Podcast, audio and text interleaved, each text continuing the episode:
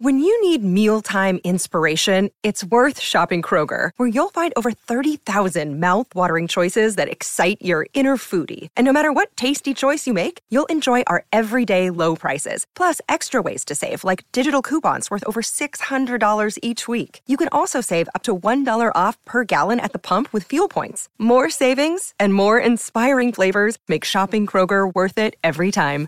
Kroger, fresh for everyone. Fuel restrictions apply.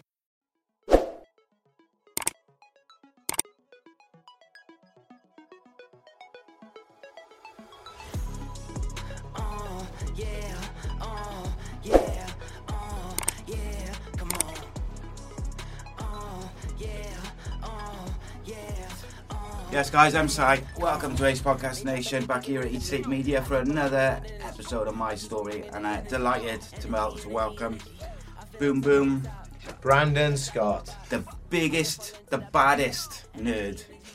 It's, in the, ba- on it's the planet. baddest nerd on the planet. Yeah, there you go. The baddest man on the planet was already taken by Mike Tyson, wasn't it? And I'm not going to try and compare myself to Mike Tyson, but you know what? No one's ever done the baddest nerd. On- I'm the baddest nerd on the planet. People love it, don't they? Yeah. I um, it's funny, right? Because like a lot of fighters which I speak to, I speak to loads of guys from MMA and boxing and that, and uh, either in year or Yeah. like online and that, and um, some of them take themselves really seriously, which is fine, and that I get it, especially when you're fighting to for your health, for your career, for whatever. Like, but what I like about you, what from what I've seen of you in previous like interviews and the build-ups to your fight and that is, you like having a laugh. I just, I, I, just I quite don't, I don't, like. I don't like to take life too seriously. Mm. You know, I don't know if you know the story of me why I started boxing, but all my life I've had people laughing at me, so I'm used to it. I'm conditioned to it right now. So you know, all I want to do is I want to put a smile on people's faces. You know, like even uh, I don't know if you see my last fight when I did the front flip over the rope and I nearly ballsed it up. Mhm. It was like yes, people were laughing at me, and granted, I'll be the f- I'll be if I mess up, I'll be the first to laugh at myself too. But I just I'm just here to put a smile on people's faces. I'm not taking life too seriously. The thing is, you're only here once, mate, and it's got to Yeah. enjoy it, innit? Yeah, exactly. I think, like you mentioned, why you started boxing. That's a good place to start, I think. But before we do, jump in, come in a bit closer, mate, just so you're in the frame a bit. Can't have the camera all Simon, though, can we? just have like half, half you in there. Um, so yeah, like you just mentioned, why you started boxing. Like, tell us a bit about them early days when you were like really young. What was you into as a kid before you found boxing? Well, before I found boxing, I used to play football. Um, I used to be a goalkeeper, and I, I was actually quite good. I was in Cardiff Academy. Yeah. So I, you know, I played for Cardiff Academy, but I, I could give you some reason, like oh, I just fell out of love with that. I just, I used to struggle to wake up early in the morning. So the games were like nine o'clock in the morning, so I'd show up at like ten o'clock, halfway. Half-time. Yeah, they'd, I'd show up at half time, halfway through a football game. I'd be like, oh, boys, what's to school? And they'd be like, Brandon, where have you been? So, uh, you know, I was, I was good at football, but uh, you, you know, they say love at first sight. This was the same thing with boxing. You know, the second I started boxing, I was like, this is what I want to do. But uh, I used to, I used to, um, I was big into football and eating food. Yeah. So like I seen a thing in um, on Wales Online. I don't know. I can't remember if it was an interview with you or if it was like a, a write up about you, just saying like um, you were quite a big boy like when you were kids and that. And Mm. you big kids you take a piss and that. Um, like what was that like? Because I've done like quite a few shows on like mental health and different mental health conditions and all these different things, and it's kind of quite interesting to see how people come come through these things and develop it because it's not easy, is it? Like when you've got when you're a kid, I got three teenage boys, see, and like I find it hard as a father when they've had different things, whether it's fights or kids picking on them and stuff like that. Like my older boy's got ADHD, and in the first sort of couple of years of high school, he had a brutal time, like with kids giving him grief. Like, how do you look back on that time? Well, I, it's hard because I can look at it in two ways. I look back at it and it was obviously a bad time in my life, Mm. but at the same time, it was the best time in my life because it made me who I am now. And like I said, I, I, I wasn't just a little bit big. I, went, I, I had to go to the hospital and the doctor had to tell me I was extremely obese. He said the doc, an actual was hearing it from kids was one thing. You know, kids kids can be horrible. Obviously, you know, bullying's just bullying's bullying. Yeah. But when you hear it coming from a medical professional, it hits home a bit more because it's like, right, this guy's not saying it to make fun of me. This Yeah. guy's he's warning me, and he, you know, he knew what he was talking about. So that, that's, that's that's what struck home for me the most. But I don't know if you know this or knew, but I got Tourette syndrome as Yeah. well. So I was a small, fat, shy kid with Tourette syndrome. I was easy pickings for people like that. But I truly do believe that bullying was the best thing that could have ever happened to me because it gave me two options. Like, bullying is obviously horrible, and the way everyone's going now, it's like they want they want to stop bullying, but you're never going to stop bullying. No. I think you have to do something about it, and I don't mean beat people up. I don't mean you know become an asshole. I mean you have an op- you have a choice to change your life. And yeah, people were calling me fat, people were calling me this, people were calling me that. But I looked at myself and I said, right, Brian, they, they are bullying you, they're calling you fat, but you are fat. I thought, you know, I was honest with myself. I wasn't, I Mm. wasn't being mean. I was being brutally honest with myself. So I said, you know what, you got to do something about it, and I did. So I truly, if I could go back and change something, I wouldn't change anything because bullying made me who I am today. Yeah, and I think like high school's brutal, isn't it? Like yeah, kids, teenage kids are brutal. Like, yeah, and they'll there's always someone or a few people within a class a year who kind of become the targets, and then it's it is very difficult. And I kind of agree with you in terms of you're never going to stop bullying, particularly No. in high school. You're just not going to because you've got different types of groups of people who are into different things. They're always going to clash and stuff like that anyway.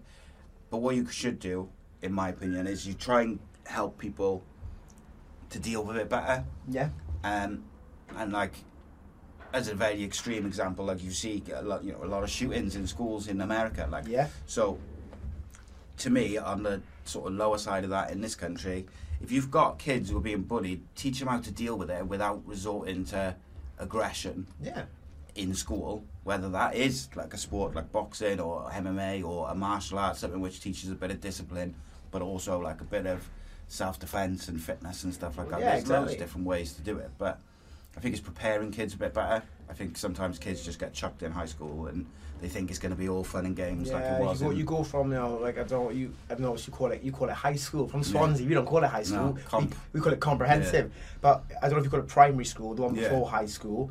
That's all. That's all sunshine and rainbows. Yeah, it's that's just fun, that's, isn't it? that's happy. It's all your little kids. Then you go to comp, and it's like you're in a whole new food chain. And you said people can be horrible. So it's almost like, and then you go again. Then you go from. Uh, you go from comprehensive school, you go to the real world, and there's another big difference. So you, you always have to adapt to your surroundings. But I, I think 90% of the time, if you have a problem in your life, I think the answer is going to be work harder and solve it. Whether it's bullying, whether it's work, whether it's anything. I don't think you're ever going to you're ever going to regret looking back and working harder on yourself, are you? So, No, not at all. And I think, to be honest, it's one of my big bugbears with the school system generally in, in Wales and the UK. It's like I feel like sometimes we don't prepare kids for the real world. no. We teach them a lot of stuff which they never use. I can calculate the angle of a triangle, but I can't pay taxes. Like, yeah. exactly that. And it's but it's all sorts of stuff like that. And it taxes and like some kids, especially if they've lived at home until they're like early twenties or they've gone to uni or something, so they've they've never lived away. They've gone to uni in a local place. They've lived at home, and then suddenly they move out. And they're responsible for all their own bills and all their Yeah. own money, and they don't know what to, They don't know what to do with it, yeah. And twelve months later, they're in thousands and thousands of pounds worth of debt Well, because they don't know how to manage it. But that would be more useful to me than just teaching, like you say, algebra or some shit. Which, alright, some people might use, but I never used it. Mm. I didn't. I didn't use it in school. I, I was never big on school, but uh, Eh, it's, it's, down, like I say, it's, it's down to certain people. Certain people, if they want to go and be a doctor, they want to go and be a farm. Like one of my best friends is trained for pharmacy right now. Yeah. So at school and the education system obviously benefited him. But me, I wanted to box. So what, what the hell was school going to do to benefit me? You Well, know? unless you're my 14 year old son who absolutely hates school, you have to go to school and you have to do all your work and you have to behave Oh, and do I- it all. He, he just because he even at 14 he's like they just they're teaching me stuff I'm gonna go out of school in two years time or four years time and I'm not gonna use it again. I couldn't tell you ninety five percent of the stuff from school. I, brutal. I was never the smartest. I was never the smartest in school. I just remember something funny. My science teacher, um, her name was Miss Trahan Morgan, and we were writing the name on the book. And it's stupid I remember this, but she went writing him. My na- writing the name in the book. She went, my name is Miss Trahan hyphen Morgan. Right. This is going to tell you enough about me, Simon. I actually wrote. There. I I read Miss Trahan. I wrote hyphen and then put Morgan. But I, I've, ne- I've never, I, you know, everyone's different. I've never been a- ac- academical. I missed, I missed a lot of school. Um, because I was in the national team for boxing, I had to get removed from. Um, you know, I, I missed a lot of school to travel Yeah. abroad all over Europe, so I was, I was never going to be in school anyway. But you know, Even so, like, it's still, if you weren't doing that and you're not academic, it's a struggle for kids, Well, it? it is a Like, str- it is a struggle. The only like I wasn't in school because I didn't I, I knew what I wanted to do. Some people Mm. don't go to school just because they don't want to go to school, but they still don't know what they want to do with their life. Yeah. So I think that, that that can be dangerous. But I think if you're not doing it because you're pursuing your dream, I think it's a bit different. Yeah, of course, yeah. And, and like you say, you knew what you wanted to do, and also you were good at it. So Yeah. it's like Well, yeah, double, yeah, I double wasn't doing it and I wasn't good at it. But no, it was the teachers would always say to me like, "Brand, what are you going to do if boxing don't work out?" I was like, "It's going to work out." Yeah. And they're like, "Oh no, it might not work out," and I'm like, "It's, it's going to work out," and I'm fine. So, you know, they- they- So with that, like with all the like the kids who was horrible to you and stuff like that, was it? Did they kind of leave you alone gradually as you sort of lost a bit of weight and doing a bit more boxing and stuff like that, or was it pretty brutal all the way through? Well, it kind of changed to be honest, because I actually, it was, I went through a phase when I wasn't that, I wasn't really bullied. It was more when I just joined comprehensive school. It wasn't even from my friends; it was from people outside of school, believe it or Mm. not. And then it happened a little bit in school, but it was more outside of school. Um, and then about year nine, it's uh, year eight, sorry, it stopped. But then I started boxing, and people heard I started boxing, and that like re reignited the flame then because they thought, ah, look at him, kid, he's boxing now. And then it started, it started all over again. There was people come up to me, oh, Brian, you want to spar? And they were trying to fight me because they thought, and it just it started all again. And I, I could have very easily quit at that point because I, there was a point when I thought to myself, I don't, want oh my god, I was like, it's, it's happening again now because I just I want to box. Then what happened was I started almost distance myself from school and focus, like I said earlier, focusing on myself. So it kind of calmed down a little bit, and now, well, now I am where I am. I don't, I don't, I don't even know where half the people who bullied me are now. But it kind of, it was, a, it was a two, it was like a two phase attack. Mm. Started first thought was just from being fat, and the second one was it, it was more for just starting boxing. I was a little Yeah. fat kid. I didn't exactly fit the usual what the usual Yeah, boxer yeah. looked like. You know, course. I wasn't muscly and had Yeah. tattoos on me. I was a short, little fat kid. And so you know that I didn't exactly fit in. But I'm, you know, I, I'm, I'm used to it now. That's Yeah. that. I'm, I truly believe that's why I can do all the, the crazy shit that I do now is because of that.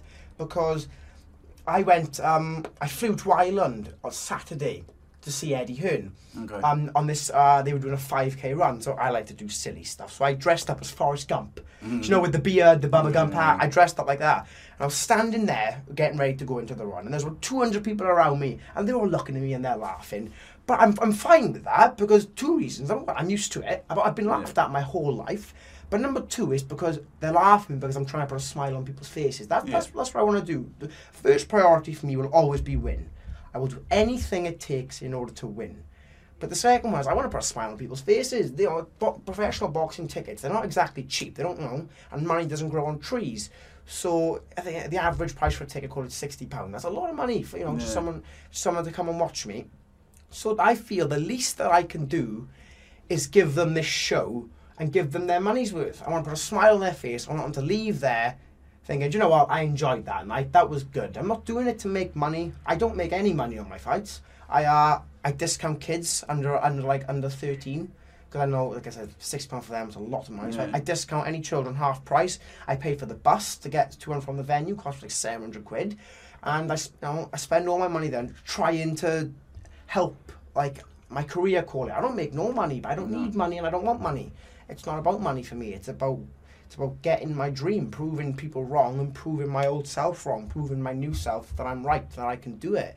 So I, I, I I- you know, people say about making money. Uh, everyone's different, I suppose, but I don't think if you want to make money, you should go into boxing because it's a, it's a, it's a lonely place. You know, when, when you're tired and you get beat up on the ropes. You know, I, if it was for money, I think I you could think to yourself, oh. I can make money somewhere else, but I, Mm. I, I don't know. I'm not doing it for money, so I, I truly believe that that's putting me in a better advantage. The thing is, like with boxing and uh, like sport particularly, is like money will come anyway if you're successful. Yeah. And I think if you're too focused on money early on, you get distracted by it when you get that first big paycheck or that big that big event or whatever. You get distracted by it, and like um, you know, you, like I said, I speak spoken to a few fighters and like um, I've spoken to Paddy the Baddy a few times, Yeah. and he um, the first time he, I think it was the first time, might have been the second time he came on, but when he came in, he was like, he said like, he was 19 and he won the Cage Warriors featherweight title and all that, and he was like the next big thing. And but he would go out in Liverpool and he'd have like loads of people with him, and then when he had his first loss, and kind of things went bad for a bit, they all kind of just disappear. Yeah. But when you're successful, they're all with their hands out Yeah. and that, and and I think like I look back to when I was like 18, 19, and I think I would struggle just from a maturity level in terms of how to cope with that.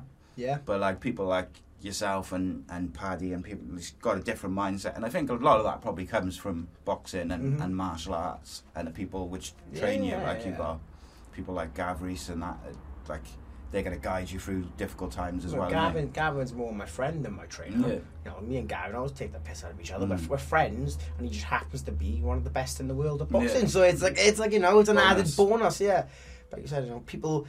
I'm not like I'm not doing this for fame. I'm not I'm not doing it for money. I'm doing it because one I am good at it, and two it's my it's my, it's my dream. I will. I honestly I know I'm 19, and you might think, shut up, Brand. You don't know what you're talking about. But I would die.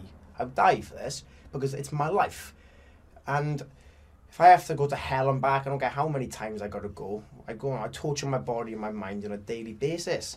You said about you speaking with Paddy just then about people coming to support you. There are a lot of there- there's a lot of I want to say fake people, but like people who wouldn't support me anymore if I lost. Yeah. Now uh, the heavy majority of my ticket sales, I'll call them, they're, they're all from my local village and my local community, and I truly believe that they'd be with me right. They're like right, my ride or die. You know, I, Yeah, I, yeah. I, I think they'd be with me whether I, I won or I lost. I think they just they're there. Number one, they love a drink. Mm. Then it's, like, it's an excuse for them to go out and have a drink. And number two, I, I, tru- I truly believe they want me to do well. So I I think you should be very careful, especially at a young age when you're trying trying to succeed.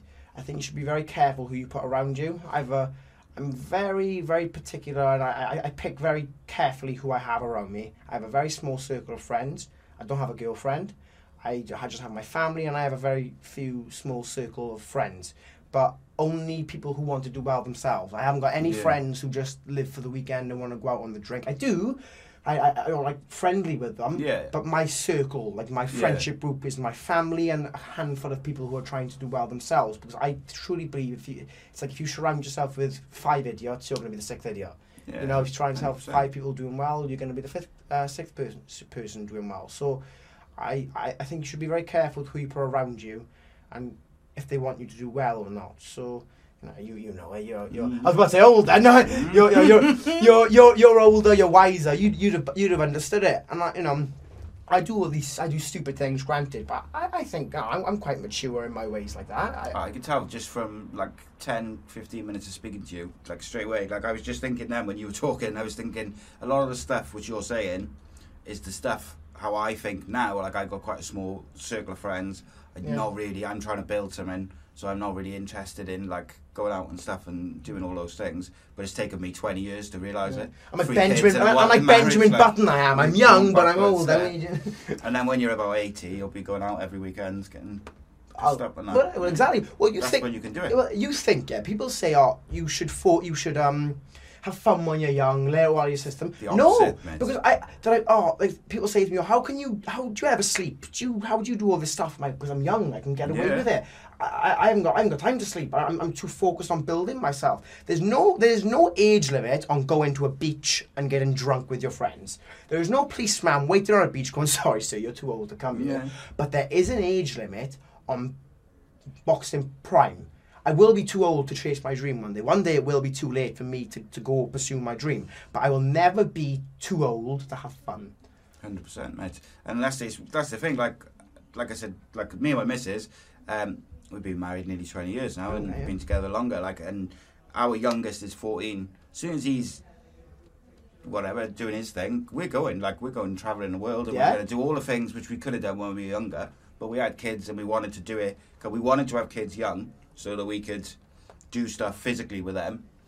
Before I had a walking stick, man. Yeah, I was gonna say, you got a walking stick, now you want to know? Before that, that was the plan. But like, but generally, just like do all that sort of stuff, and then Yeah. also so that when they were old enough and they want to go and do their own shit, we could just go and Yeah. do our thing, but still be young enough to do it. And I can't wait, mate. I'm like, not that I want him to particularly. Get out of the house, go, get- go. We got stuff to do. Yeah. I've got places to see, people to see. Um, it's funny though, right? Because you're just saying like you've got a small circle, Yeah. and um, you haven't really got like those kind of live for the week- weekend idiots, which means technically you just clarified that Jack, who's sat behind the camera, but there is not an idiot. No, Jack There there. Jack Jack Collier. He's uh, yeah, he sat there with a broken leg because we are. I said I'm mature, but we are very childish. My Mhm. circle, we're very childish as well. We went to a trampoline park yesterday, and we're jumping round, and Jack somehow breaks his foot, so he's in a massive cast for there. By truth, like I said, Jack's in my circle, but Jack wants to do well. Jack's going to do well, so that's why I'm more than happy to have him around me. You know, me and Jack are always together, so. He, I truly believe he's around me. I will benefit him. uh, My mindset will benefit him, like his mindset will benefit me. It's an it's an added on. You have you have to. You There's all, people who drive you on, isn't it? yeah, people that drive you on, and also you get something out of it as well. Like let's, there has to be a mutual kind of getting something out of it. Like let's face facts, you wouldn't have had me on this podcast if I wasn't a professional boxer, and I, I wouldn't have came on this podcast if I didn't think you know I wouldn't have drove from Swansea to come on this podcast if I didn't think it would help boost myself. That- yeah, even though you know me and you could get along really well, Simon, there has to be there has to be a benefit. There has to be something involved, doesn't there? Yeah, otherwise it's just. Otherwise, it's just two people talking in front of a camera. Then no one's going to see. Like, what's the, what's that? I dressed well for this. What's that? Sweating in the sauna of a room. oh, it's warm in isn't it? Jesus Christ. I told you, it's, it's, a, it's a warm, warm room. Um, so obviously you mentioned like you've got Tourette's and that, Yeah. which um, I don't know how much you want to talk about it or not. Like I'm sort of quite interested in it because I feel Yeah. like the stigmas around Tourette's have changed a lot in recent years, Mhm. or cer- certainly compared to what they was when I was like younger and stuff Yeah. like that. Like it was br- when I was growing up in like the sort of nineties, eighties. Like a, a couple of the kids who sort of had Tourette's and stuff like that, it was Yeah. brutal for them because they were just kids were just relentless. Like that's never really been my kind of thing. Like even when I was a teenager, to like Yeah. be honourable to people, I kind of get on with people anyway. But like seeing some of the stuff which those kids had to go through was like even thinking back, like it was really hard. Like what was that like? Oh, how old were you when you sort of found out? Well, well, well, it's a weird one here because I, I didn't always have Tourette's. All right, It, great. it, it, it's run in my family, but like it's more ticks in my family. I, I've I've got it the worst by I've got it the worst by far in my family, but uh, up until about eight, I didn't have it. I had a really bad stutter. Okay. I had a really bad stutter, like to the point where my you know my mum would cry over it. It was Mm. horrible, and it was literally Simon. I mean this. I woke up one day, and I didn't have I didn't have a stutter anymore. It was gone. It was like, but then I started twitching. I started No. twitch, I started twitching all of a sudden like like that and then it just it kind of left from there. But my ticks change. I make little noises sometimes. I make little you know ticks like that. And one big set off of it is light, like a bright, like that lamp right now is driving me insane. Right, it's like ah, I'm like a moth. you know, I'm attracted to light. But no, it's um. I've, le- I've learned to live with it. Uh, My, my, my, my mother's still always trying to give me things like, oh, Brian, this CBD oil might calm it down. Yeah. I'm like, Mum, I don't care. I've, I've learned to grow with it. And I actually think you said about times have changed. I don't know if it's because I'm boxing and I have a story of almost like an underdog Mm. trying to make it, but it almost like it plays well to me now. Mm. Like people, it, it adds to it. You know what? You go, Bram boy. You, you're doing well. So I, I think that might add to it. But I, honestly, you learn to live with it. It's like I, I can't remember what my life was like before, and I don't even. I forget I have it sometimes, but Yeah. it, it changes. It's like it's like it's got a mind of its own. Well, it does certain things I I do and I don't tick or it changes. So I said I'll be make, sitting here, I'll make a little noise, I'll go, hmm, or I'll I'll do a twitch. But if I have my phone in my hand here, the tick goes, and I do this. Oh, that would that would. Do you know the uh, amount of times I've smashed my was- I was phone? gonna say. Oh, it's it's it's. I'm walking around, ta- but I'm running's the worst. I'm running, phone in my hand. I'll go. it's like I'm like, bro, what are you doing? And I drop my phone. I'm like, no. Oh mate, I would never jog across a bridge ever Oh. because my phone would be gone. Oh, it's it, and it's like, I have a read. I'm like, no, Brian, don't don't don't take that. Don't take, don't take. Breathe, calm down. I, you, I, I obviously haven't got it. You, you Yeah. know, but it's like you haven't got to do it. Like I can hold it back, Mm. but it's like a really. It's almost like an itch. You have Yeah. a really bad itch somewhere, and you're like this. Just try Yeah. trying not to itch, and it's like you're like that, trying not to. Uh, yeah, and it just keeps getting worse and worse. And it's like when you when you do tick or you let the itch out, it's like ah, Mm. massive like relief. So I just, I just tick. I, I don't. Again, I say I don't care what people think of me. You know, if they don't like me, they don't like me. It's, I'm happy in my life. I got a loving family who support me. I got great friends around me. I got, I've got every. I, I feel I've got everything about a person could want right now. Obviously, you know what I what I would want, what you would want could maybe different Yeah. because we're in different directions in life. But what you need, isn't it? Like- Exactly. For where I am now, I'm, I've got I've got the perfect team around me. I'm in a good place right now. I'm in a great frame of mind. So I've got nothing to complain about. If anything, I if anything, I find it funny. Sometimes I'll tick, or like um, I'll throw my phone up and drop it on the floor. And it is funny, yeah. I'm, Yeah. I'm, I'm, I'm aware of that. So everyone will laugh, and I'm like, yeah, yeah. I'm like, yeah, fair enough. But I don't. I just, I, I love it. I, I, I played um yesterday. I uh, uh, Saturday, sorry, I flew to Ireland dressed as Forrest Gump. Yesterday, I played Spider Man at a child's birthday party. I've seen that. Yeah. On, um, Facebook. Yeah, yesterday was Forrest Gump. Today I was Spider Man. Um, well, uh, Dan, my friend Dan. Living a dream, mate. That is. yeah, oh, they, they keep trying to pay me. I'm like, you want to pay me for dressing up as Spider Man? Are you mental? but no, he, he, um, no, my friend Dan comes to my fight. He said, oh, he said, uh, couldn't find a Spider Man and they want they want like 150 quid. I was like, oh, fine, I'll do it. I, I have a Spider Man suit in my house, like genuinely. I have a, I have a Spider Man suit in my house because I'm a massive nerd. So I'd put that on and I did it for him. I, I don't want money. It's just I'm helping out my friends. I'm doing it. He comes to my fight. I'm like, no, like I said earlier, there's a return. Yeah. Of course, I will play Spider Man for you. So if any of you, you know, thinking about, you know, coming to my fight, think there's something in it for you, you come to my fight. I'll play Spider Man at your child's or your brother, your friend's birthday party. Bang, win win. Job done. See Spider Man and the fight in one night. Well, that's, that, Okay, that, that's what I said. I, I, I don't, I don't fit the, the general narrative, but it's it's working. You know. Yeah, hundred percent. That's what I was going to say to you. Like, you're not like the the stereotypical boxer. No. Like you describe yourself as a bit of a nerd. You're not like you're quite outgoing and you're quite you know you'll have a laugh and joke at your own expense as much Yeah. as anything else. And like, has there been any pushback as you've kind of gone further into the boxing world? Has anyone ever tried to sort of change you in any way? So, for instance, when I was like, must have been 15, 16, I was playing for like Glamorgan in cricket or whatever, and like county level. But I was a bit of a wild teenager, like so. I, at that point, I think I had like orange, like fire-coloured hair. Nice. And I turned up to play a game, and they were like, Nice. The coach kind of pulled me aside before they were warming up, and that, and it was like, oh, it's not how we do things here. But I was like, all right, I won't come then, Yeah. because I wasn't interested in changing at that point. Whereas I could, end, like looking back on it, I sort of understand it to a certain extent.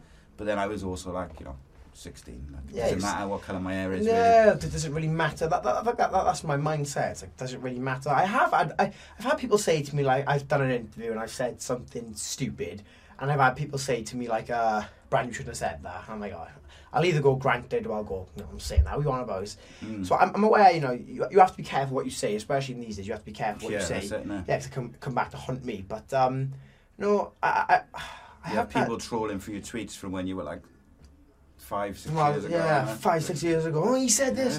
Sorry, but no, I, I um, all, again, all my life, I've, I've had, I've had bad things like that. Like uh, after I won the British Championships, what happened? With my, bu- like as I started in the origin story of the bullying, it went from bullying to kind of um, I was doing okay, uh, but people didn't really like know me. I was, I was in a very stagnant, average place for a boxer. I was, yeah, I won the Welsh Championships, it was good.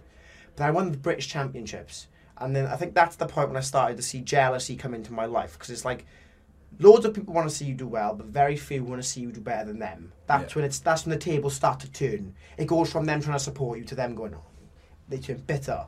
So I won the British Championships and I started having um like little digs off people. And I was like, okay, I, I, I was only what 15 at this point, and I actually had grown men sending in letters to WABA, my organisation for the amateur boxing, saying that I was paying judges. Mm. I actually had that. I actually had a grown man send in a report that I was paying judges at 15 years old.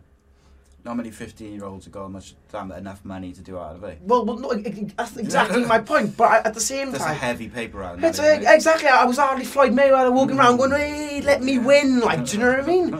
But uh, it, it, I think that was my first taste of the world being cruel, not the like in the boxing world. Yeah.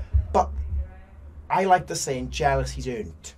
No one's going to be jealous of like no no one's going to be bitter and jealous of if you haven't got something that they, they, they deep down desire so I think that was my first taste of it and then another one is I I was going I, obviously I, I was do, I've done all this crazy shit all my in my professional boxing career all you know all my career so far. First fight I walked, I was Darth Vader. Second fight I was Darth Vader with a lightsaber. Third fight I was Karate Kid, flipped over the ring, and I, I've, I've, I've always done it.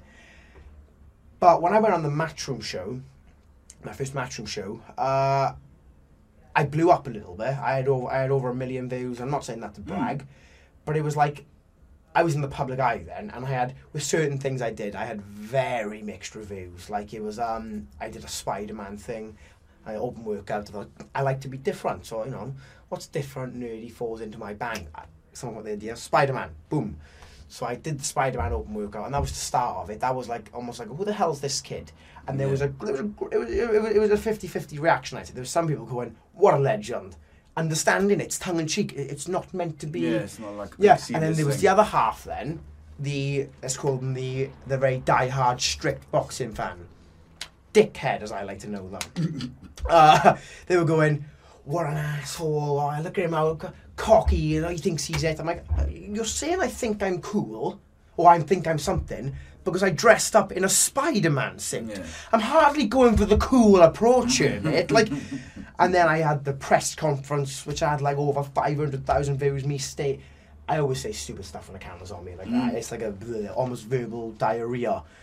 And between that, the weigh in when I was Superman, and then the public workout, um, no, the fight itself, I had a lot because that was my first time in the public eye. Yeah. I had a lot of hate. I did my for my first time in my whole boxing career. I had a lot of hate, but I truly believe that all the years building up to it helped me deal with it because I'm I'm used to people making fun of me. I'm mm. used to people sending notes. Know, I'm used to it all.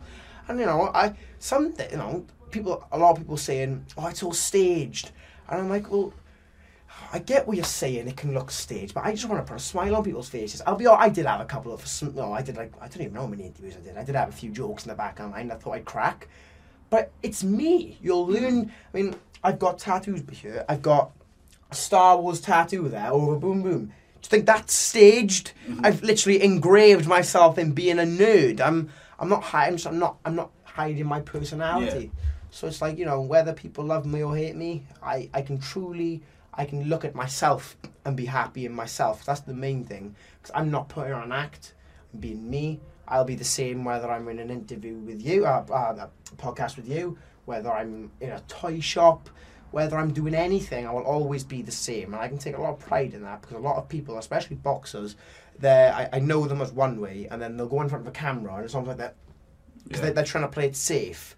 They're trying to be like, um, yeah, so I'm looking forward to my next fight, and they're just being very, they're, they're being very bland and plain Yeah. because they know you, you can't, you, you can't hate that, but you can't love it either. it's a difficult it's a difficult thing in it the world where it is now because like you say one wrong thing even not even a wrong thing just something which is slightly off kilter and people want your job your career your, Yeah, they, your want your, head- they, want everything your, they want your head on a stick. yeah it, and like I think particularly for athletes who are quite like you know being a professional athlete you tend to come through sort of 18 to early 20s so you're quite young anyway Yeah, it's difficult, is it? If you're not used to being on camera and stuff like that as well, especially like your first couple of times.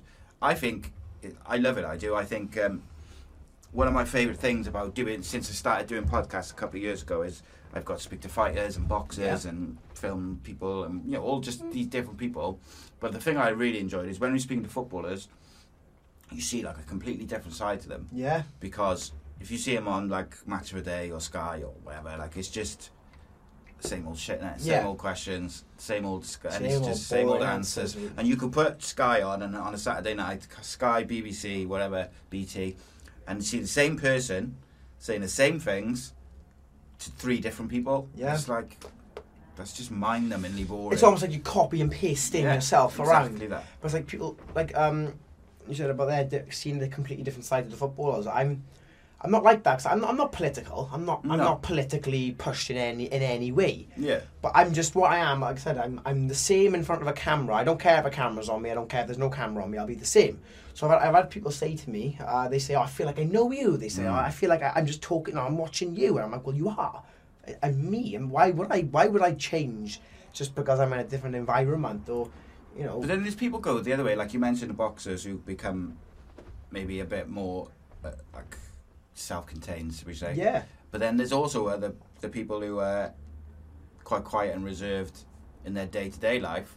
But then when you put a camera in front of them, they just know. they're lunatics and they know how to do it and they know how to play up and stuff like that. So Yeah. I think for you, it's not saying it's easy, but it's easier in terms of being in front of a camera when you've got to do all your media stuff. Well, yeah. Because if you're just you all the time, you're not having to not think having too much fake about it. it. Yeah. But there are there are times where I'm like, um, to turn it up a bit. I, yeah, I, I have to. There's, there's like loads of cameras on me in a certain area, or I know I'm going to a big event, so I know I'll have to. Like the Spider Man thing, I as much as I love doing it, and as much as I loved, you know, being a nerd and showing myself, that I did. There, there was a, a fair part of me that knew I had to do that to get Eddie Hearn's attention. Yeah. And he said, he actually said in a podcast, it's hard because I've got all these fighters want to get my attention, he said. And all of a sudden, this crazy kid dressed up as Spider Man flips over the rope and starts breakdancing in the ring. And he said, I'm immediately thinking, who's this kid? But that's exactly right, I planned. But I didn't, I'm not doing it out of nowhere. I'm a nerd. It plays into me. But I also understand that boxing, as much of it, as much as it is a sport, it is a business as well. There's a reason my boxing's run by businessmen and not the athletes Yeah. you know so i'm just thankful that i'm like i've had loads of people say to me oh he's just trying to copy jake paul i'm like what shut, shut, shut, shut you twat like i've dedicated i've sacrificed my entire life i've never once been to a house party I've been clubbing after my fights, but Yeah. at a house party, I have never once been to a house party because I was always in the gym in school. Uh, when during school, I was always in the gym. I sacrificed my teenage years to learn how to box. This what I'm doing now isn't no fake gimmick to get people's attention. It's me doing two things: understanding that you have to get people's attention, but you can't fake it and being me in the Yeah. process of it. And that's why it, it, it. People saying it's not natural. I'm like, well, it is. You go in my bedroom and I have thousands of pounds worth of collectible toys, but I love it. Yeah. I got Star Wars tattoos, but I love it. I Mm. love being a nerd, and it falls into the, and you know, it helps bring attention to me because you need attention to you. Yeah, and it's it's, it's different eh, from the, ev- the the I don't know nine of the boxers who stood stand next to you. They're Yeah, they're all different, but you do stand out slightly more because there's not a great deal of nerds, or at least there's not a great people, a great deal of boxers who would describe themselves as nerds As a nerd. and te- tell everyone about it. I bet you there's a few boxers who love a bit of Star Wars and Marvel and all the rest There of it, are. But they just I know for I know low. I know for a fact there's boxers that like Star Wars, probably the same amount or more than me, but they're not doing it because they're thinking, "Oh, I'm a, I gotta be a boxer. I, I gotta stick to Yeah. the stick to the general, the consensus or whatever of everyone being right. Okay, I've got to box. I've got to train. I've got to eat well. A box. I've got to train, eat well, speak normal in front of a camera, and wait for my big opportunity. That that's what a lot of boxers think. But I'm not most boxers. Mm. You know, you have you mentioned Paddy the Baddy earlier. Do you think he would be anywhere as big as he is now if he didn't know how to be crazy? yeah. He wouldn't be. Do you think Conor McGregor would be any much as big as he is now if he was just a normal athlete? Did the same thing he did now, but was just very shy, humble. Do you think he'd be as big as he is now? No, Like, I- at I- How many fighters from MMA and boxing, if you look back over the years, just even like the last ten years, who are the the very like the the most elite fighters in the world, yeah. but from a personality and a promo promotional point of view, it's like selling stone. It's, It doesn't matter, does it? Yeah, You've dude. got to have something outside the ring as well, exactly. But I, catches people's attention. you you need them both. Yeah, you look at any historically great boxing icon, Muhammad Ali, amazing boxer, the goat. Mm. but he's famous for his quotes. He comes up with these quotes. He was saying, Mm. you know, I'm so I'm so mean. I make medicine sick and all that stuff. He comes up with. He was a genius. Floyd Mayweather, arguably the best boxer of all time, but he understood. He understood how Still to. does, how doesn't to he? he, he plays the bad guy. He like he goes down the way of love me or hate me. You're still watching me. I'm not doing that. I'm just I'm being me, and I'm thankful enough and lucky enough that being me kind of does fall into the people will want to watch you. Like I, on the mat, said, the Matchroom show, my last fight, on it was big. DAZN Rom posting me. They got 1.5 million followers. Matchroom got nearly a million. They were posting me all the time, and there became this big thing because I was so under the radar for so long. No one knew who I was. it was a big thing of can he fight? But Yeah. can he fight? And I was thinking to myself, like, oh, you wait, that's the best Mm. part. Mm. And uh, you know, you have to be a hybrid to a degree. Like Floyd Mayweather, uh, yes, he can he could talk a game, talk up a good game, but if he couldn't fight, it becomes irrelevant. No. Me now, you, you, it's like, all right, cool. Yes, I can talk a good game. Yes, I can I can do all these crazy things, but I can fight as well. Yeah, and I think that's when it comes down to it. It goes both ways, doesn't it? Like I just said about the the elite fighters who can't promote themselves for whatever reason.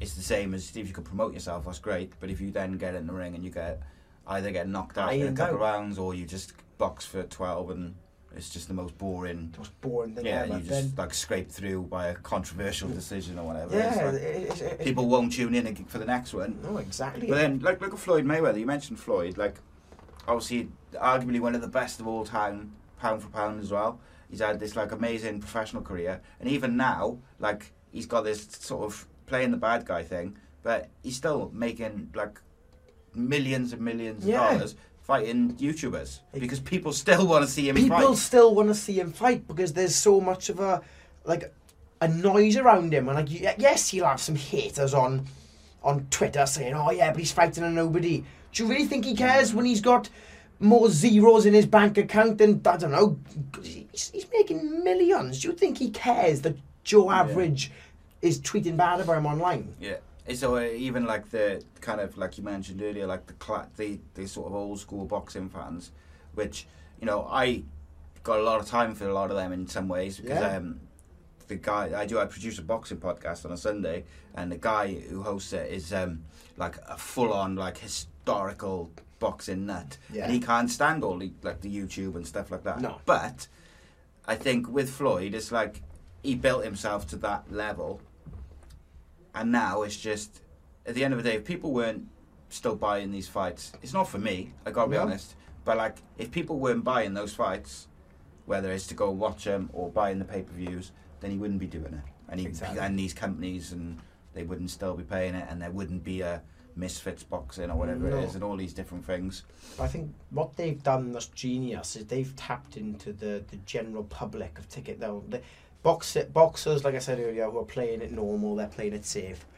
They're only going to attract boxing fans. Yeah. And you look at the, bo- the the boxing community is a great community, but it's probably a P. Size, you know, comparison wise, it's a P. The general public is a big ass grapefruit. And all, all the misfits have done, they can't fight, granted, but they're they're professional it, yeah. entertainers. People want to watch them. It's their job to have people watching them. So they've tapped into there.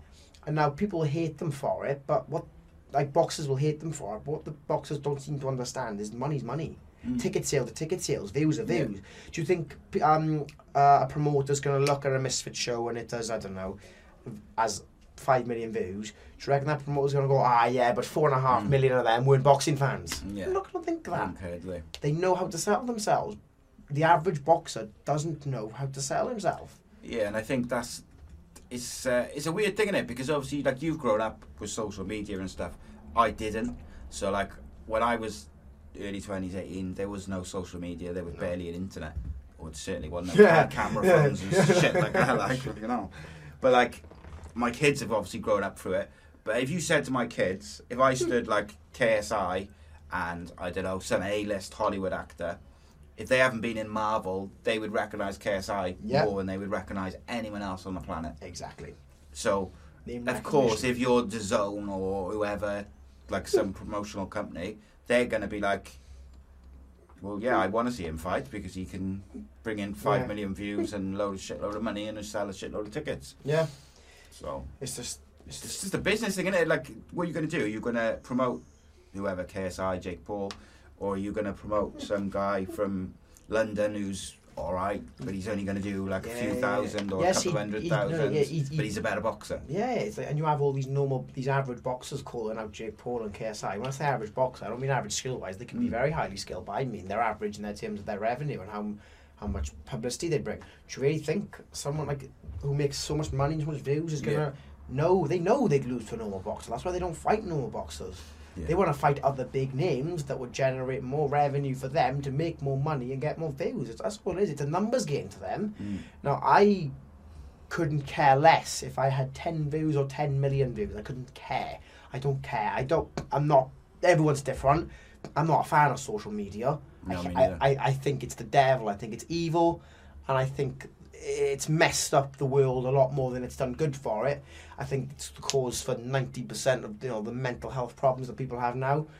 But I under- also understand that it's how I sell myself, and no one would know who I was if it wasn't for it. So it's kind of like I hate, like my my phone. I think my phone's evil. I hate my phone, but I need it. You need it. You need it to push to it. You know, my my dream one day is to get big enough so I can just hire someone as I mate. There's my details mm. for all my socials. Do it. Take that. Get it away from me. Yeah. That's what I want to do eventually, and just you know be happy. But it's it's the world's changing, isn't it? You think ten, well, what are we now twenty twenty three. You think ten years ago, yeah, phones were big, but they were massive, were they? Like No. it was there was the, the odd phone. And now You look can do everything in like you can literally do everything, can you? And just on your phone. you now. would literally you can do everything. And it's scary to think where are we going to be? Because every year we go, things are progressing faster. You know, technology is moving quicker. So Mm. where are we going to be in twenty years' time from now? Yeah. You think where it's like, nah, my phone will be like a best buddy to me. You know, it's you don't know what's. Terminator is coming. Put it that way. It's gonna be an episode of Black Mirror, mate. Yeah. it's gonna be, it's gonna be brutal.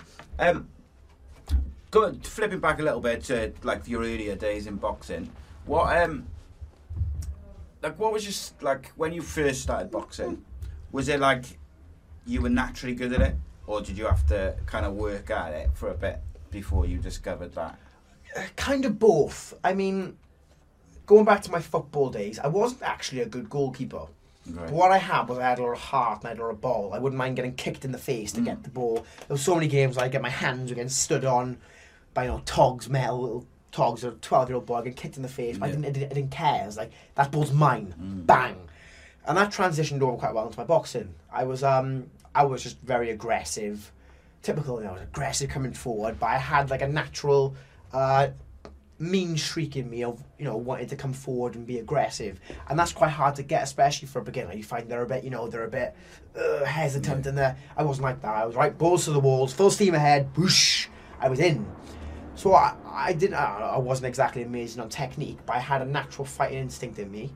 I still got that now, but you know, I've been boxing for like I don't know how many years I've been boxing, eight, eight and a half years, and it's been very heavily focused on my technique. So it's you know it's why I've it's why I've progressed so well. But when I started boxing, I didn't just you know some people start boxing, they start going three days a week, they're doing it on and off. The day I started boxing, it was like right, my life is now boxing. Since the day I started boxing, it's been my life. Okay, so you fell in love with it straight away. I did fall in love with it, yeah. I fell in love with it, and I still love it. I love it more than anything now. But there's get times when I hate it. it's a love hate kind of thing. But it's um, it's been it was straight on. I was like, right, this is my life now. Brian, do you want to come out and party? I, can't. Brian, do you want to come to this? I can't. I've got. I had to get good. I had to. First was I needed to lose weight. That's that was the first aim. Bang! I lost weight, brilliant. I thought, you know what? I've done it for so long. I've done. How long did that take? Yeah, it took about it. Mm, lose all like fighting Like, shape just or to, you know, just so I don't know. You suppose till you so I could take my top Yeah. off without being ashamed. Uh, it took about, I'd say about about half or eight months, eight months, just a little less than a year. Still a lot of hard work for a for a kid, isn't it? It was a lot of hard work because I'm gluten intolerant as well. I was celiac back in the day, which and I love pizza. Mhm. Oh my god, do I like pizza? I had a Domino's for day today. Oh, but it messes my stomach up. Yeah. So I had to completely change my whole diet. I had to do so many different things, and you know, for a twelve-year-old boy, the discipline that I had to show to get all that, you know, get all the weight Yeah, off and stick Christ. to training at the same time, I was like, you know, I've earned the things that are happening now. A lot of people don't know it, but it was it was a mental it was a mental battle because I tortured my body, I tortured my mind, I did everything, you know. It it was a hard road, but it was all worth it in the end because that feeling I had when I won my first fight, I was like, yeah. Mm. That was when boxing went from a mission to lose weight, from a mission to be the best. Okay. It was an addictive feeling, no, not to sound big headed, but it was an addictive feeling knowing that I just proved I'm better than that person there. Mm. In boxing, I was like, ah, and and that feeling of beating someone in a, in a, in a fight, Mm. you know, I was like, yes, ha ha. Mm. But then I, I got addicted and I kept training hard. I trained harder, and then it's the same now. I train six days a week, twice a day. It's it's my life. Mm. So I've got nothing else to my life. But it's if people could understand how much I love it, and I have, it's not just like I want it. You know, just thinking about it now, speaking to you, I have like an an almost irritating feeling in my stomach just thinking about it. Like I'm, it's Yeah. a very, it's a very, Need it, like- yeah, it's like a fire. It's like a very aggressive, annoying. Like I need it. It's, but I, I truly believe that that's why I'm going to get it. I want it more than anyone. I want it more than anyone. So And I guess, like, as your career progresses, though, that um, that determination and that, that fire within you will be the difference when when you come up against like those high quality fighters at the top level, yeah, and you need to be skillful, but you also need to have that fire and that determination to have a swollen eye and a broken nose and keep going and and Well- grind it out. Like, well, yeah, my la- like you, you need it. I mean, my last three fights, I've had one hand. I've had my, my right hand. You can probably see the lump, but there now. Mm. I'm gonna get it seen properly today. My last three fights, I've had one hand. But I, I, I shouldn't. My my third fight, the first fight my hand was injured, was stupid. I shouldn't have taken that third fight. That that's a regret looking back. It's a lesson looking Mm. back. But my fourth fight, my hand was completely gone because I heard it the week before my fight. what have you done to it? I don't know. I'm going. To, I had an MRI last week, and I'm going to find out later what's wrong with it. But it's been giving me havoc for a year. Because it's like I can't. You see the big lump there? Super swollen. though. Yeah, it's, it's, it's, it's, this is a calm down.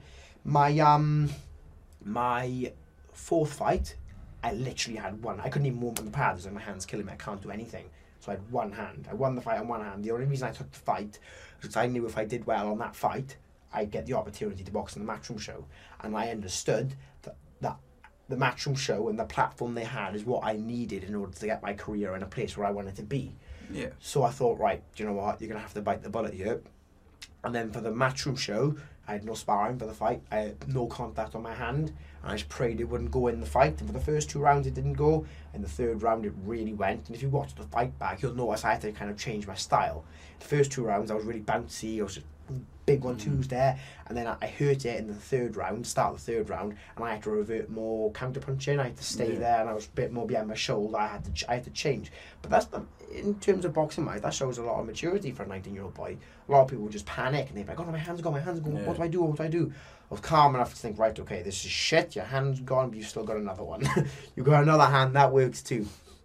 So I had to completely change up my game, and now I'm getting it fixed properly because you know I got I got a lot of good things coming now my way now. So I'm not gonna waste it. Yeah, you don't want to go in half, like half injured or whatever. Exactly, and I'm so young right now. And one of the biggest benefits to me turning pro so young is having time. Mm. And I feel like me constantly fighting with a bad hand and trying to rush it is kind of me not taking It's just like, advantage. yeah, you're risking Yeah. it as well, and you Yeah, it's just, pointless. I, I've got time. I got so much time. You know, I, I haven't even had a six round fight yet. So four rounders. My next fight will be a six rounder. I wanted my last one to be a six rounder, but Matchroom show they gave me a four rounder. I'm not going to Mm. argue. I'm like, yep, yep. I have a slot. Thank you. Mm. You know, you ha- you have to be grateful for that. But um, no, I, I'm gonna. I, I'm thinking a bit more logical now. You know, I've done. I've called out like I said. Oh, I want. I want to fight him. I want to fight him. But I've calmed down now. I people have told me, look, Brand, you need to calm down. So I've come to the conclusion that I need to move appropriately and not fast. Yeah, I think that's sometimes if you go too fast, you that's when little mistakes can happen, just silly Mhm. mistakes which you wouldn't normally make on Exactly. six of the six days of the week. You wouldn't make them, and then Eh, just that one day, and then you get Egg- caught. Or whatever. Exactly. So, you know, I, I I'm, I'm Like you said, mate, you, you're young enough that you've got time to just kind of progress through it. well, well, well, I have. I've got, I've got, I've got time. You know, I'm known. It kind of, I'm a cheeky little teenager. I've, Mm. I've come to terms. That's what I am. I'm a cheeky little teenage boy.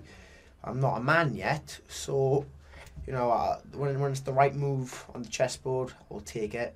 But until then, I'm just happy learning. I'm progressing lovely right now. My my debut, I made, I made my pro debut June 11th. It was. So call it, call it just basically a year a little a little under a year ago. I've progressed so much in that year, it's unreal. So sometimes I need to zoom out. I feel I need to zoom out a bit and think, right, Brand, if I'm having a bad week, you know, I'm like, oh, I'm not feeling so good this week. It's been sometimes I live I live so much in the moment, I forget where I've came from. Yeah. It's like a very bad week for me now in terms of boxing is still better than what my best week was a year ago. You know, it's like a a crypto chart. It's it's going like this. Yes, there's little ups and downs, but the general trajectory of it is going up. It's moving up. I'm moving in the right place. But I set such high expectations for myself, and I I know how good I am and what I'm capable of. But sometimes I forget I'm still a boy, and you can see I'm barely mature. And I got a little few chin hairs growing. You know, I grew pubes last week. You know, you know, I'm I'm not exactly very mature. So I need to slow down and let my man strength kick in. But the second, the second it's the right move, me and my team know what's planned. Everything's gone to plan so far. I, I've set it in phases, and we're on phase two right now, getting ready to enter st- phase three. So we're in a good place. We're moving appropriately. Everything, everything. I, I got everything I could need around me. I've got no reason to complain. No reason not to be happy. Got great people like you inviting me onto mm. great po- podcasts like this. So I'm in a very good place right now. You know, you said about the adjustments you made in that last fight with your hand. Yeah. Did you make those adjustments, or did they come like a bit from the corner as well, I made, was I, I, I, made those? I, made those adjustments. And that's see, like you said, it, that the it's like the boxing, I- the fight IQ to be able to do that Mhm.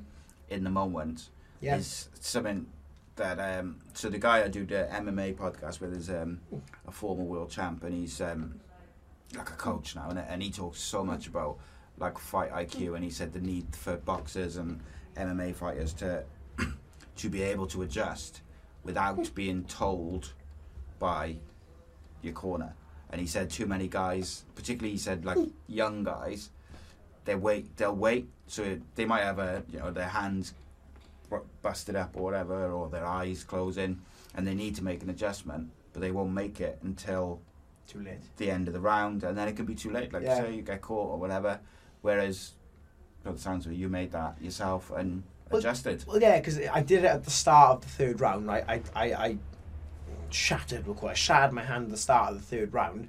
I didn't. Gavin was giving me great advice on how to Hmm. do. He, he obviously did, but for that, call it two minutes forty five seconds, I didn't have corner advice. No, I, had. I had to get myself in a frame of mind when I could breathe and think. And the guy I fought, he, he had a big punch too, but I was aware he only had a big right hand and a big left hook.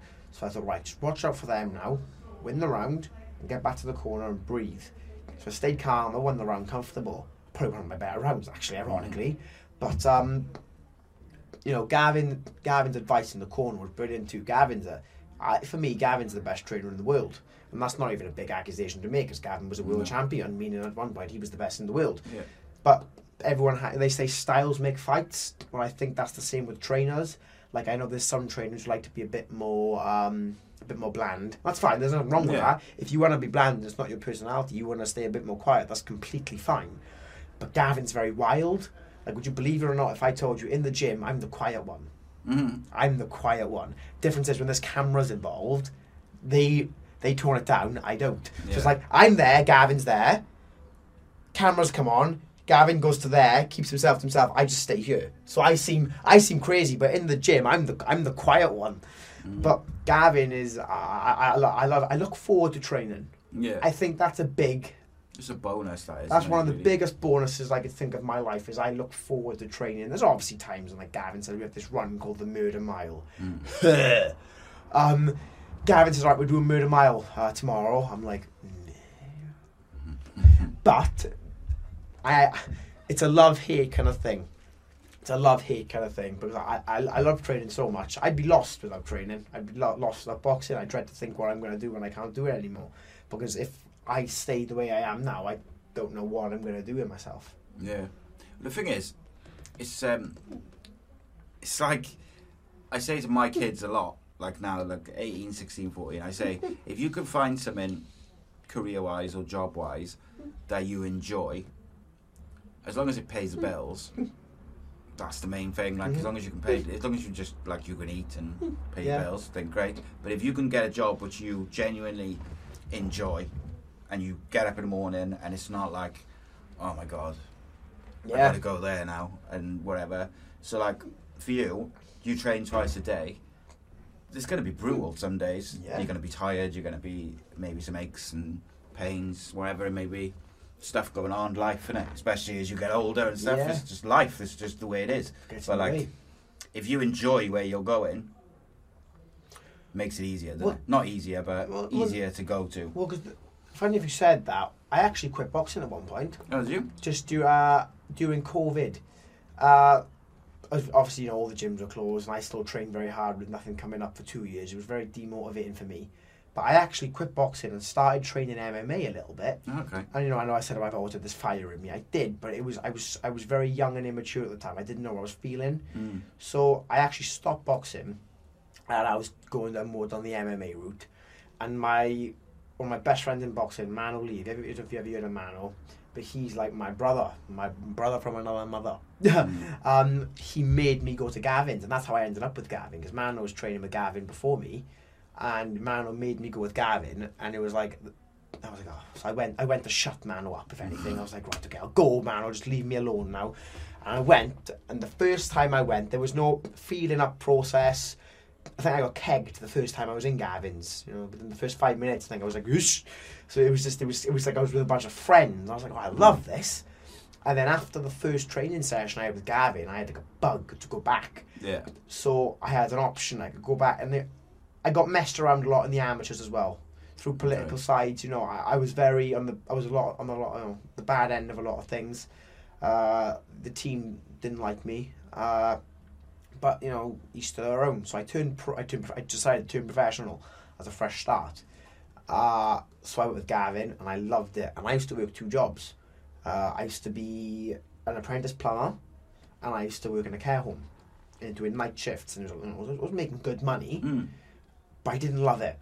Yeah. I was just doing it because it was something. it was almost like, if someone asked me, "What do you think about your life now?" When I was doing all this, I'd have gone, "It's right, you know, Mm. I make good money." And yeah, I'd have been pretty mundane about it. Like, yes, it's good. You ask me what my life now, oh, I beam. I love it. I love Yeah. my, I love my life because I chased my dream. This Gavin said he wanted to take me pro.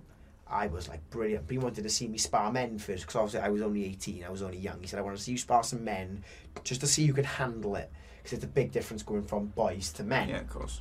So I went to the gym. guaranteed me spar. I did brilliant. He said, right, I'll take you pro. I went home. I quit both my jobs that day. That same day, I quit both my jobs and I uh, I went full time with Gav. And now I rely on like um I rely on sponsors. I know my parents help me out financially sometimes, and thank God they do. I don't I don't thank my parents enough to be honest. Uh, they they they say they don't want it. They don't want it. But you know, I should show some more appreciation and gratitude to my parents because I wouldn't be. They probably have the biggest influence on me, especially my father. You know, I wouldn't be where I. I wish I wouldn't. I wouldn't be where I was if, now if it wasn't for Gavin, because he's helped take me to a new level. Uh, my old amateur coach Spud Stephen Brovia Premier helped me get to Gavin, but the people who lifted me up from the floor were my parents and my family. So I should show. I, I, I feel I should show more gratitude to them, but they don't want it. But I'm lucky. Mm. So um, you know, I guess that goes back to earlier I said about having great people around me. But yeah, Yeah. I quit both my jobs. I went straight to Gav, and that's that's been my life since. It's just boxing. How did um, how did your mum feel the first time you went to boxing classes? Because I know not all parents, not all mothers uh, like it. I looking at my wife. Yeah. She was a bit thing about my boys doing it. Yeah. Well, my mum. At first, she didn't really mind because I was a short little fat boy. She Mhm. thought, ah, he'll do that, get fed up with it in a week, and then he'd be back on the Xbox Yeah. eating Doritos just where I want him. you know. But um, I did it for like a week. I was like, no, I can't wait to go back. And as time was going on, she was like, right, okay. Mm. She was getting a bit more nervous. And then I had my first fight. She was a nervous wreck. Do you know now, to this day, when I fight here, my mother gets more nervous than me. Yeah, I bet. My mum's like there, shitting herself in the change room. I'm the one fighting. I'm like, Mum, calm down. Mm. It'll be fine. They'll be fine, Mum. But that's just a mother's. Yeah, it's You know. just one of them things, isn't it? It's like having to watch a kid get punched in the face. Yeah, or, it's or someone try and punch him. it's and it's not going to be nice, but you know, it it is what it is. She knows I love it, so Yeah, and I think they just want you to chase your dreams. I'd imagine, mate. yeah. They, they, they always say to me, they say, Brand, as long as you as long as you enjoy it, as long as you know it's what you want to do, I'm like, it's what I want to do. Mm. I I I don't think eighty five percent of teenagers these days really know what they want to do. They're probably just you know in and out of things, trying to still trying to find themselves. I found Yeah. myself when I was twelve. You know, I found myself, and now I'm building on myself. So There's something to be said for that. Like I think um, you're right. Like there's kids who are like 18, hmm. 19 who are still trying to find themselves or trying to find what they want to do with themselves or they're not quite sure. You know, do they want to go to hmm. university? Do they want to go and do work? Do they want to do this? Like, it's hard. It is hard. So if you do know what you want to do and what your kind of dream hmm. is, and you have the ability to chase it at that young age, Yeah. go back to something you said earlier about like doing stuff while you're young and you're able to. There's so much to be said for that, not just in boxing, but like away from hmm. sport and stuff Yeah. as well. It's like I've been saying to my boys a lot recently, like go and do what you want to do, like the next ten years, fifteen years, whatever. Hmm. Build a life for yourself, build a career for yourself, whatever. Do, what you want to do, not what Yeah. you need to do because you've got to hmm. pay rent and stuff. Live here till you got to, you know, live here till you want to move out and you're ready to move out. Don't just move out because you, you know, you feel like it or you want to Yeah. go and party or whatever. Like, do something and try and progress and do it while you're young because once you hit 30, everything becomes a little bit harder. Yeah. And then 35 to 40, eh, every, you know, it's, things just generally become harder because your body's tireder. Yeah. Whereas sort of 18 to 17 to like 30, You you you you've got in your peak to You're just invincible. do, yeah, Unlike Jack back there with a broken foot. yeah. jumping on airbags. yeah, jumping on airbags, broke his broke his foot on air. but no, yeah, I think it's it's um it's never too late really to chase your uh, you know dream No. if you have a, a, for me it is, but for other people, you know, if you want to Yeah. create your own business, it's, there's no deadline. But I, I just think you But even so, it, I think it does become harder the older you yeah, get. the older you get, It's harder to do them like early mornings, like yeah, five in the morning. especially you start to get a family, you start and you've got to kids get priorities. Mm. But you always get a general feel or consensus of where you should be. Like whenever I'm in a nightclub now, like after my fight, I only ever celebrate big occasions. But whenever I'm in a nightclub, I can just I can feel I'm like.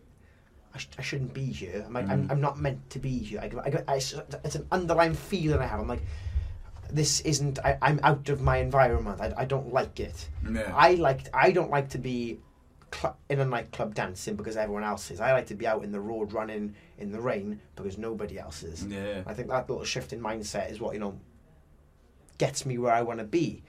But I think a lot of people don't have that. You know, like I know some of my friends, they go to uni, they don't even know what they want to do. They they No. go they go to the uni because they want to drink and they want to party. I don't want to do that. I want to succeed. I want to win. I want to be the best. And how can I, how can I expect to be the best and different to other people when I'm doing what other people are doing? Mm. That's the definition of insanity, isn't it? Um, the actual definition of insanity is expecting something, expecting a different outcome from doing the same thing. So why the hell would I do what they're doing if I want to be what they're doing? Yeah. The blueprint's out there. It's just it's a harder said than done. It's- and Is it, it- I think like even just to be a professional athlete, you give up those teenage nights out, the house parties, the all the different things. That even just going out as like a 14, 15 year old. Like you have to go if you play football, you've got to go training three, four times a week. You're boxing, you're doing boxing three, four times a week or whatever. As a kid, when all your mates are going out and hanging around and whatever, doing all the different things that kids do. Like I think people sometimes don't appreciate how much young athletes give up just to get a foot in the door, Yeah. let alone to go and then push on and be a champion or whatever, you know, reach the top Well, level. they on, they only ever see the finished product, no. and it's like if someone gets uh, like a big and do you know remember Andy Ruiz fighting Anthony Joshua? People saying Andy Ruiz was an overnight success. No, he wasn't. Yeah, he's He'd- been going years. He'd been boxing since he was a little boy. It's just his moment and his opportunity came at that time. People are only now starting to hear of me because I kind of blew up in the Matchroom show. I've been doing this shit every day since I was 12. I'm not, you know, every, every day I've sacrificed so much of my life to do this. So people, it's, it's, it's easy to, for people to look at you and judge you. But when it really comes down to it, it takes a special human being. You almost have to be a little bit insane to believe in something so much that you can't see. You know? Mm, Hundred percent. When um, were you a boxing fan before you started boxing? No. I never really heard of boxing before I started it. I watched maybe one Rocky film Yeah. and I just I started boxing because it was I knew it was known to be hard and it was known to you know I see you see all these boxers they're in great shape especially you know stereotypical boxer they've all got Mm. fucking a 35 pack with pecs out there Mm. I was like right great body that's what I want to do I want to lose weight Yeah. And I started it and I realised very quickly that there was a lot more to it than just being in good shape you know smoking you you got to get yourself you got to condition your mind as much as your body. I learned that uh, very soon. But before I started boxing, I didn't. I never really, never, was never. I could have, I couldn't have named you two boxers, but I became obsessed with it, and now I could name you every fight going back to Mm. like the 1950s down to Joe Frazier, Rocky Marciano, all the great fighters, Joe Louis. I can name you them all because I've become obsessed with it. Yeah. So did you did you once you were in it, you just watched just boxing all the time? I like just study it, boxing films, boxing documentaries, videos on boxers, like life's how their mindset is.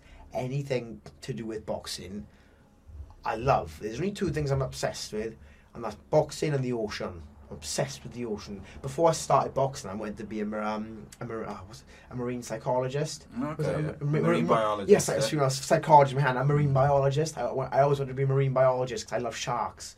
Jaws, Okay. Jaws is my favourite film of all Mhm. time. I love Jaws. I'm gonna get a Jaws tattoo there one day. But um, the ocean boxing, I'm obsessed with. But especially boxing because that's something I do every day. That that's a. It's, I go as far as saying it's an unhealthy obsession because I'm sitting in my room at night trying to go to sleep. I'm like, right, how could I do? Mhm. I'm going back and I'll watch it. I'm like, I can't. It's But you got to be obsessed to succeed you as have well. to, You can't half-ass it. You, just can't. you can't, and you have to be relentless in your approach to it. To get signed by Eddie Hearn, I've been doing some crazy shit. I flew to Ireland to do a run. I didn't even watch the boxing. I flew to Ireland from Wales to do a run so Eddie Hearn could see me dressed as Forrest Gump, just so I'd be fresh in his mind. And then I flew home. Mhm. That's stupid, but I guarantee you that ex- the stupid shit like that is what's going to get me where I need to be Yeah. the fact that I'm willing to go a little bit further. So many people just they can't get off their couch. They they can't go that extra minute. They can't go that extra mile. But that's when I gain the advantage because I will. More than happy to. What about um? So like you talked about your um like your support system and your friends and all that, um, and your circle being small. What about inspirations outside of like your team and your friends and your family? Like, what sort of uh, people do you sort of look up to? There's obviously the certain idols I love, like my favorite boxer is Vasily Lomachenko. But I'm not trying to sound big-headed here, but I don't need an ins- Yeah. I don't need an idol, someone to look up to because I've done it all myself. Whenever I feel down, or I'm like, oh, I'm feeling demotivated, I'll just think where I've came from. I'm like, oh, this this is no problem. Mm. The stuff I've overcame, oh, this is easy. Because it is a lot of the stuff I've been through. It's going to be very hard to top, and you know the, the things I, I've got Of loads course, of yeah. things coming. I appreciate that, but I've also been through a lot. I've been through a lot more than the average boxer, especially only 19 years old. People see me and they see me being so giggly and they're happy, and I am. I'm a very, very happy person, but I'm only very happy because I finally come at peace with myself because I've been to war with myself so much. I mean, I've, I've, I was tormented, I was bullied, picked on, I've been beat up, you know, like in boxing now. but it's like I'm used to it. I, I'm hardened up. I'm like, well, there's nothing that can hurt me now. I almost have a feeling that. I'm like, what can? I'm in a bad situation sometimes. I'm like, I th- I'm like this is shit. But I zoom out and I'm like, can it really do that much damage to me after what I've been through? Yeah. So I don't. I don't really think I need any people to look up to because I have myself to be proud of and look back at and think, you know what, I've done this, I can do that. I like that. Then the thing is as well is like you could have ten good days, but you'll learn more from one bad day. Hundred percent. like the bad times are it's weird isn't it? Like because like you said something towards the start of today about um, when we were talking about like high school and, and the bullying and stuff is that you were glad that it happened. And on paper people might be like oh why would you be glad you've been bullied? But actually it's what makes you who you are and it gives you that determination. It gives you that mental strength to then push on into other aspects of life whether it's boxing or whatever of course, of course it's, it's, I'm not going to sit here and say bullying's good because it's very, very, very. What's the word? Like um, all over the place thing. You know, it, it can do two things to a person. And this is just me speaking honestly Mm. here now. And it's as horrible as it is, it can lead to suicide. Course it can, yeah. It can obviously lead to mental health, which is a very general outcome. Or if the hum- if you're up, you know, if you really look at yourself and think, right, okay, yes, I'm, I am, they, they are right. I'm fat, but that's fine. I won't be fat for long. But now look at me. Mm. Do you, really, do, you, do, you, think they're looking at me now thinking I'm fat? Mm. I've got abs under this t-shirt. I could show you. No, I'm joking. I don't. No, no. But it's they, they couldn't do it now because I've, I've changed my life. I, I took I made the best out of a bad situation. Yeah. Any of the kids who was horrible to you ever contacted you since? Uh, yeah, from time to time. Uh, like I, said, I, I wasn't really picked on in school. I was more picked on out, out of school. Like I remember stupid things. I remember. I remember going to a pub with my bamper uh, when I was about uh, 11, 10 maybe, and this kid come up to me, and he said to me, "Can I say something to you?" I was like, "What?" And he whispered in my ear. He just went, "You're fat." I was like, "Oh, thanks." And he ran off, and it was it was his older brother telling him to come and say something hmm. like that to me. Well, I guarantee you now, without having a big head, that I'm in a better place than his brother is now. So you made me who I am. So thanks, mate. you know, it's it's it's, it's that it's down to the individual whether you can sit back and you can feel sorry for yourself and you can say why isn't why you know the world needs to work around me or you can just be honest with yourself and say right I need to change I need to change because people think the mind people think the mind is the only thing that they you know people think they can't control their mind but if you really sit back and think about it your mind is the only thing that you can really control you can't have control over the weather you can't have control over a, an accident or fate but you can control how your mind works Yeah. or at least I can You can't. You can't control other people either. you can't. You can can't control other yourself, people's actions, but you can control yourself. You, you may. I've, I've been. I've been depressed. Like no, well, not depressed. But I've been like feeling really down and like feeling sorry for myself and feeling. I'm like, but I didn't. I didn't just sit there and moan. I did something about it, and now that's lead. That's led to me being the happiest I've ever been. You know, people look at me and they think silly teenager, rightfully so. But I'm also very mature in my way because I've, I've I've had a hard road to get to where I am. You know, it's you you you. I'm speaking so like carefully about it because I know it's such a it can be such a bad thing. But I honestly mean if it's happening to anyone, if it's happening to you, you can do something about it. You can. It's you need to control your mind. You need to. It's not easy because if it was easy, everyone would do it. But you can do it. Any human can do it. You know what I'm doing now. I'm do, showing people it's okay to be different. It's okay to have disadvantages. It's okay to have a, a hard background. It's okay. There's nothing wrong with that. It doesn't matter what happened yesterday. It's what you it's what you do now that counts. Yesterday's the past. It's gone. Your past doesn't need you. Your future does. Mhm. So it's about what you're gonna do. Yeah, I like him. I like that that outlook on life. And I wish um, I look back at like I wish I had that outlook when I was younger. But I like I listen to you and I listen to some of my kids as well, and they've got like a similar outlook on it. And it's like that's what you need is you need like a bit of mental strength to be able to push on, Yeah. bit of determination to get where you want to get. Yeah. and then it's just down to you and it? and it's down to whether you choose to kind of go out and party or whatever or whether you want to go and chase your dreams and achieve it I suppose isn't it You, ha- you have to choose. You have to. you can't, I don't think you're able to do both You can't. I didn't think they might, I'm sure you- I'd be able to think of one job which You, you, could you have to go on a piss sacrifice. and get the job Well, yeah, you know, you know, there might maybe a job out there, but it's it comes at a sacrifice. Hmm. You have to. You can't have two good things. nothing worthwhile is I forgot what they're saying this but so, basically you, you can't achieve what you want without sacrifice Everyone wants to go to heaven, but no one wants to die. yeah there you go That's that's all you. That's all you have to say. You know, you need the bad, you need the suffering in order to get. Like they're saying, high risk, high reward. Well, a risk. A lot of people don't want to take the risk. I took plenty of risks in my life. They backfired, granted, but you, you learn from it.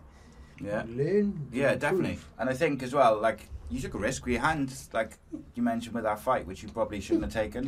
It It's could a have little back- bit of a risk. could could have have- backfired could have very easily backfired, even down to you know, the guy was nowhere near my level, but I could have hit my hand. Um, I could have hit him in a place where my hand was fractured, and I could have never boxed again. There's there's Yeah. risk in everything you do. There's risk in everything. There's always. Know, you walk to the shop, you have to accept the fact you are risk. There's a very small risk of mm. you getting hit by a car. Yeah. But there's also you in a fight. The risk is a lot higher and a lot more clear. You know, you and it's down. It, then it comes down to you. What are you going to do? How are you going to react? How are you going to stay calm? Just breathe, stay calm, and you can you can move forward appropriately. But a lot of people could have panicked in the situation that I've been in, but I didn't. And I true, you know, I know that's why I'm going to succeed because I have I have that mindset of I have to. There's no there's no plan B. There's plan A, plan A, plan A, all the way through plan A. you know, it's, it's what's to happen. It's my destiny. I know it is, but you know, it's to happen. I like it. I like it, mate. Um, just to finish off, then, where do you? Where would you like to be in five years from now? So what we? Twenty twenty three. Where would you like to be? I want to be on a yacht for your money. no, I want to be. I want to be in the best place that I can be. I want to be in the best place that I can be. You know, you don't know what's going to happen in life. You know, I, I know loads. I know people. I boxed this kid, um, this boy Frank Very in the amateurs. Amazing boxer, best person I've ever boxed. He's dead now. And as horrible as that is, God rest his soul, you don't know what's around the corner. No. So whatever's around the corner, I just want to be in the best possible position that I could be for that time. Good shot, mate. Um, so obviously you haven't got any fights lined up at the moment, announced and stuff, because you've got to sort your hand out. Yeah, I've got some stuff to see too, but I've already started planning. Don't you worry. Hopefully, yeah. Hopefully you'll get some good news with your hand, and uh, they'll fix it up for you today. Appreciate it, mate. Nice Thank one. you very much for having me on, Simon. Um, I'll drop Brandon's social media because he loves it. Message him on social media more. He loves social media. Yay! Thanks, guys. Uh, no, I'll put all of it in the descriptions below and stuff, and give him a follow, innit? Thank you very much, guys. uh, yeah, uh, yeah,